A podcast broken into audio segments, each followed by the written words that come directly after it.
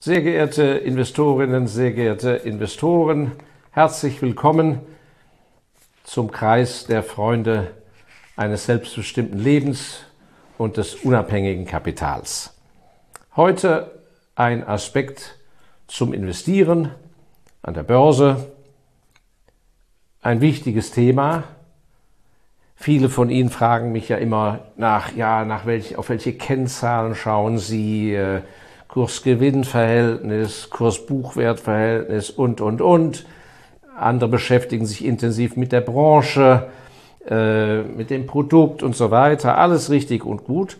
Heute möchte ich einen kleinen Aspekt mal erwähnen, der so an den Universitäten im Finanzbereich gar nicht gelehrt wird und der sehr, sehr pragmatisch zu sehen ist, der Ihnen aber sicher hilft, wenn es darum geht zu beurteilen, ähm, wie stark ist die Widerstandskraft, die Standfestigkeit der Firma, in die ich da investieren will, wenn ich die Aktie kaufe. Und das führt mich zu der Frage, ich formuliere es mal so, bevor Sie sich an einer Firma beteiligen, privat, eine GmbH, KG oder eben auch eine Aktie, sollten Sie sich folgende Frage stellen. Womit verdient die Firma eigentlich wirklich ihr Geld?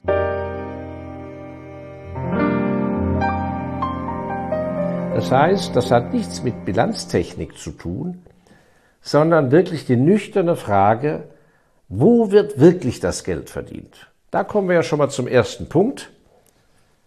Unter Umständen wird zu wenig verdient.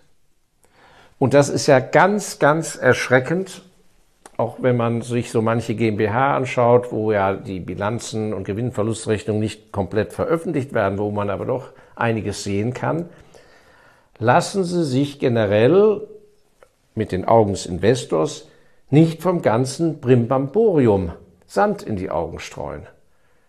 Nur weil da ein Betrieb von einem LKW auf 50 LKWs von 10 Monteuren auf 50 Monteure gewachsen ist, nur weil ein wunderbarer, ganz richtig guter Logistikbau mit schönen Büros vorne dran, mit Fahnen vor den Parkplätzen für die Gäste da steht, ein schöner Empfang. Das alles heißt noch nicht, dass Sie es hier mit einer sehr profitablen Firma zu tun haben. Das ist eine Firma, wo es vielleicht sehr gut ist, dort beschäftigt zu sein. Es ist vielleicht eine Firma, wo man sehr gut als Kunde aufgehoben ist und auch als Lieferant. Aber ob Sie als Miteigentümer für Ihr Kapital einen wirklich guten Ertrag bekommen, das ist noch ganz die Frage. Denn es geht ja immer um die Risikoabwertung. Unternehmertum, also Firmen, ist ja ein riskantes Geschäft. Das heißt, man muss es ja immer in Relation sehen.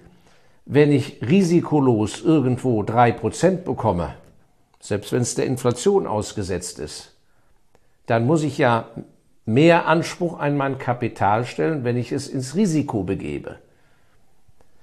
Also das ist schon mal ein ganz wichtiger Aspekt. Eine Firma, die einfach zu wenig verdient, bezogen auf den Umsatz, aber auch bezogen auf was? Das nennt man im Englischen Return on Equity.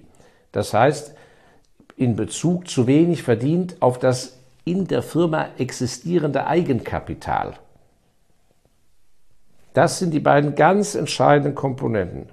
Wie viel springt beim Umsatz heraus? Das heißt, wenn für 1000 Euro etwas verkauft wird, wie viel bleibt am Ende für den Kapitaleigner hängen, nachdem alles ordentlich bedient wurde? Forschung, Entwicklung, Marketing, Renovierung, ordentliche Gehälter und, und, und. Deshalb dürfen Sie nicht in die Falle tappen,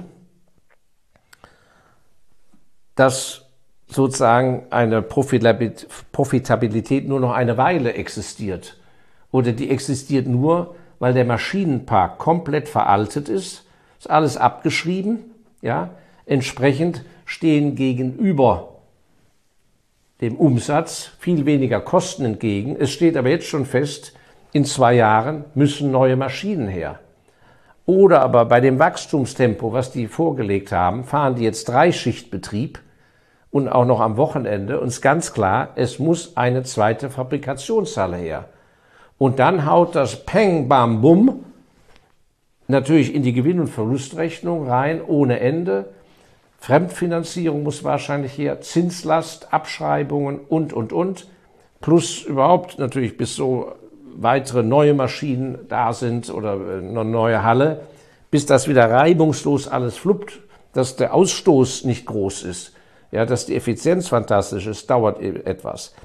Also das muss man also schauen. Erstmal, ist die Profitabilität überhaupt gut genug? Vor allem auf das investierte Eigenkapital. Weil es ist ja keine Kunst, wenn ich 10 Millionen Eigenkapital habe und habe irgendeinen Mini-Umsatz, ja, dann habe ich keine Schulden, kein gar nichts und das Kapital dümpelt rum, ist ja völlig unattraktiv. Wenn die Profitabilität gut ist, muss ich eben schauen, gibt es so etwas wie, was ich eben beschrieben habe, Renovierungsstau oder sonstige Geschichten. Oder aber, was es ja auch gibt, gerade im mittelständischen Bereich, dass, sagen wir, die zwei Geschäftsführer, die mit beteiligt sind, also geschäftsführende Gesellschafter, de facto die Bilanz dadurch schön, dass sich gar kein Gehalt zahlen oder ein viel zu tiefes Gehalt. Das ist ja sehr löblich, aber für Sie als beurteilender Investor müsste ich natürlich sagen, ja mein Gott, wenn die beiden in Pension gehen, einen Nachfolger für die und die Aufgabe als Geschäftsführer eines mittelständischen Betriebs dieser Größenordnung, den kriegen wir ja unter, ich weiß nicht was, 250.000 Euro Jahresgehalt gar nicht eingekauft. Wenn die beiden braven Altgesellschafter, die machen das noch für 80.000 im Jahr. Das ist also auch ein ganz wichtiger Aspekt, den man schauen muss, je nach Größenordnung der Firma, ob alles marktgerecht ist. Und so gibt es ja leider sehr viele Einzelhandelsbetriebe, die noch im Eigentum einer Familie sind, die de facto keinen Gewinn erwirtschaften, und zwar jahrzehntelang, und sind nichts anderes als ein Beschäftigungsbetrieb, dass die Leute noch was zu tun haben, die Eigentümer, in denen sie im Laden stehen. Denn wenn sie den Laden unten vermieten würden in einer sehr guten Lage, würden sie sehr, sehr viel mehr verdienen und der Gewinn ist nur da, weil sie sich keine Miete bezahlen müssen, wenn das Haus im Eigentum ist. Und leben tun sie wovon? Von den Mieteinnahmen oben drüber oder nebenan, weil die in drei, vier Häuser gehören. Das sind alles Themen, wo Sie als außenstehender, neutraler, kühler Investor, wo Sie überlegen können, wem gebe ich eigentlich mein Kapital, sehr distanziert das ganz gut in Ruhe emotionslos betrachten können. Jetzt gehen wir einen Schritt weiter und ich will Ihnen einfach ein, zwei Beispiele geben zu dem Thema, womit verdient die Firma eigentlich wirklich ihr Geld?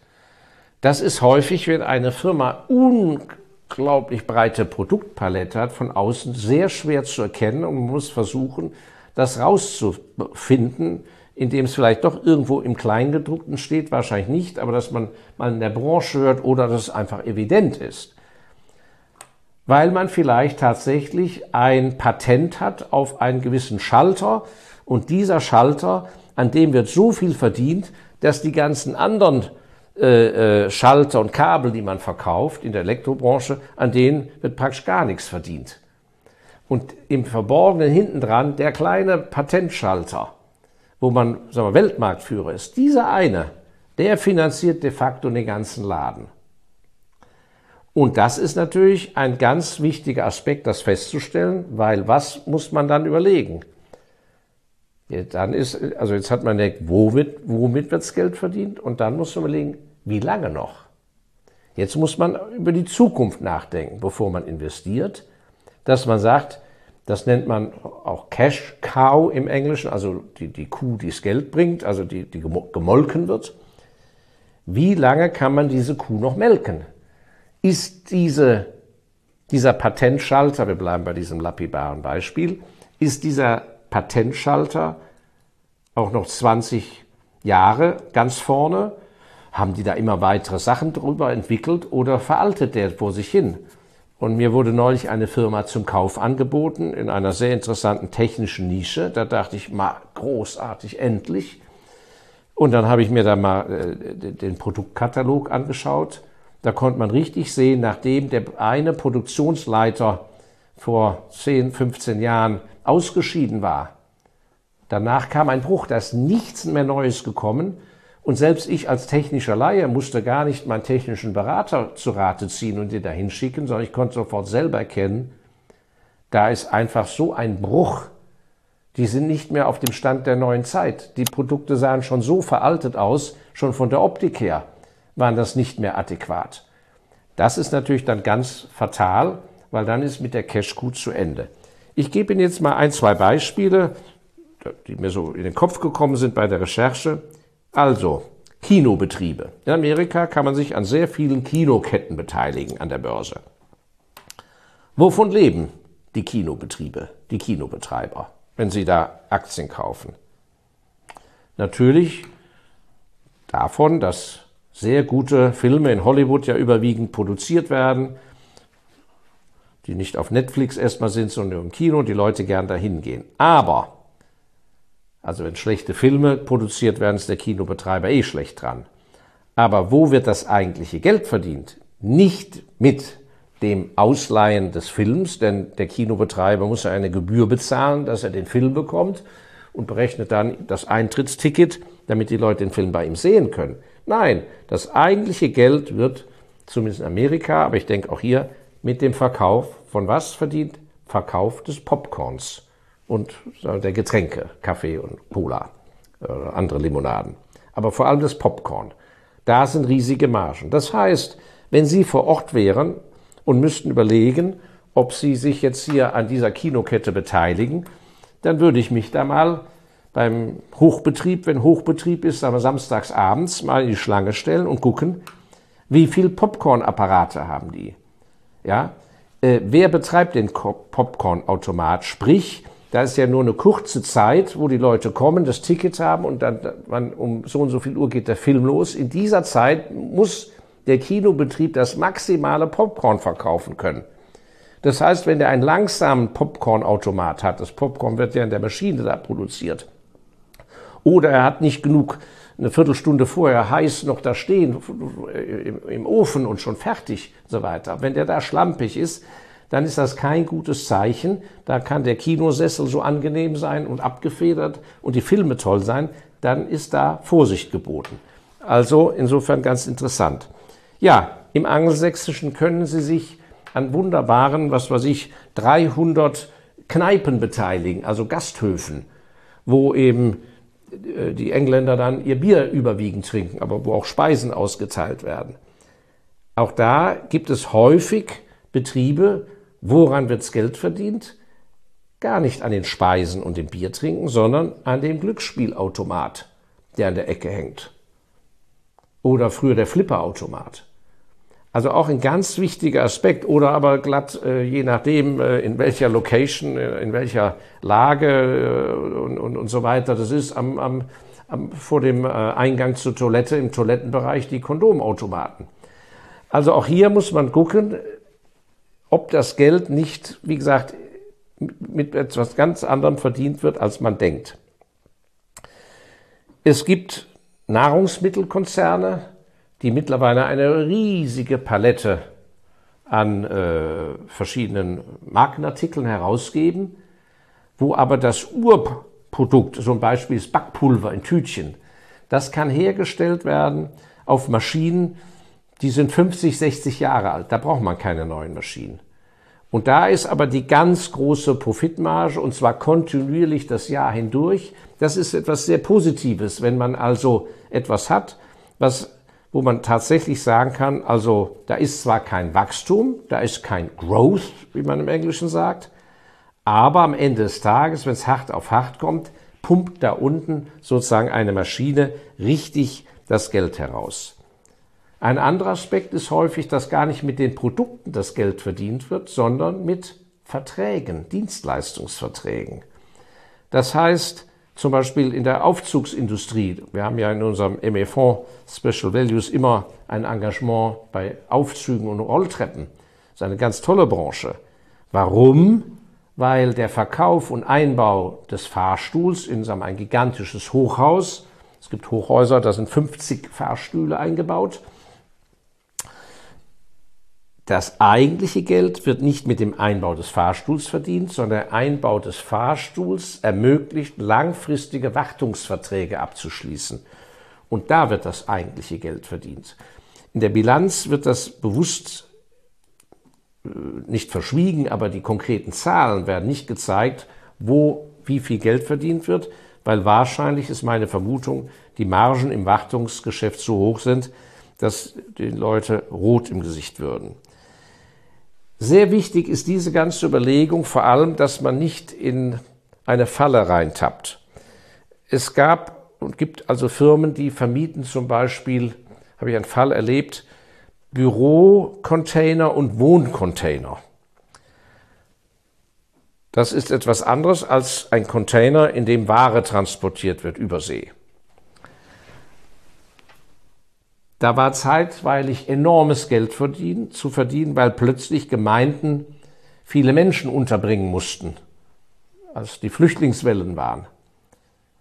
Dann haben diese Firmen, die dann schnell Bürocontainer zu Wohncontainern umfunktioniert haben, haben wunderbare Mietverträge abgeschlossen. Ich habe aber auch einen Fall, wo die übergeordnete Politik einen, einen verheerenden Einfluss hatte.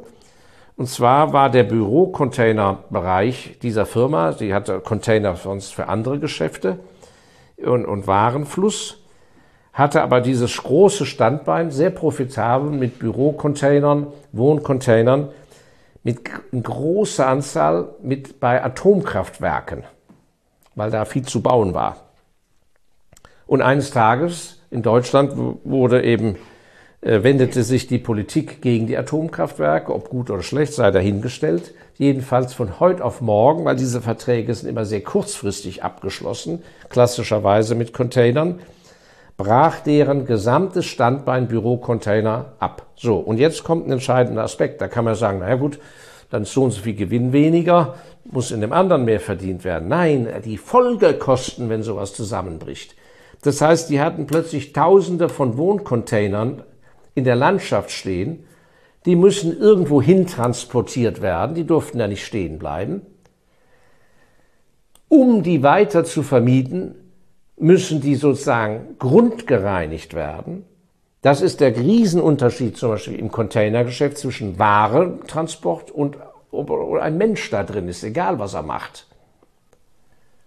Das heißt, Dort, wo der Mensch drin ist, weil er dann an einem Schreibtisch sitzt oder sein Pausenbrot isst oder da schläft, muss in Top-Zustand sein. Das heißt, wenn der vom Atomkraftwerk abgezogen wurde, erstmal wohin kostet Geld, der Transport, wo er steht, kostet Geld.